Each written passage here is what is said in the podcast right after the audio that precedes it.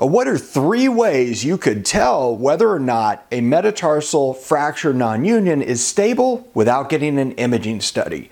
Well, that's what we're talking about today on the Doc on the Run podcast. So, the big question is this How are runners like us, who don't like hearing doctors say, just stop running, who know that we simply have to stay active, how do we heal in a way that lets us stay strong, maintain our running fitness, and keep preparing for the next race, and still heal without making the injury worse? Well, that is the question, and this podcast will give you the answers. My name is Dr. Christopher Segler, and welcome to the Doc on the Run podcast. This episode actually comes from a discussion I called with a runner who called me for a second opinion. And she had a stress fracture non union, and somebody had recommended that she have surgery. And I was looking at her CT scan, and she asked me an interesting question. She said, Does it look stable? And I said, Can't tell. It looks like a non union. It looks like it broken and never healed. But a CT scan is where you're sitting still in a scanner. We're not pushing on it, pulling on it, or trying to move it. So I can't actually tell even based on a CT scan, if it's really stable or not. Now, if you have an ultrasound unit and we actually put it up against your foot and look at the images and then move the bone and see if it moves, well, I could tell with that imaging study, but that's the only one. An x ray, an MRI, a CT scan, they don't actually show you if it's truly stable or not. So, how can you tell?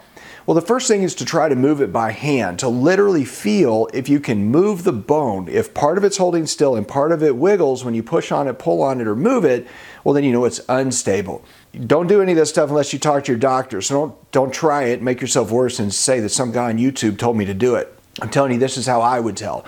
The other way is if you stand up and you see it visibly move. So when you stand up on your foot and if you see the metatarsal head actually, the one that's has the non-union is actually moving under the skin, well then clearly it's not stable. And the other way isn't quite as direct and quite as dramatic, but if you have a non union and you're running and you're getting lots of swelling with activity, then to me it insinuates that it must be unstable because it's moving enough to cause inflammation in and around the non union, and that implies instability in itself if you're getting lots of swelling. So if you have one of these things and it's been calming down, it's been getting better, but you've been sitting around doing nothing forever, you've got to get the running injury roadmap. It's a thing I wrote. It's really simple. It's basically if you called me for a consultation, the first thing I would do is get you to shift your thinking from being somebody with an injured foot to somebody that wants to run and wants to maintain their fitness in spite of an injured foot. And it walks you through that whole process. So if you want to get it, you can get it for free. Uh, docontherun.com slash roadmap. Go check it out, and I'll see you there.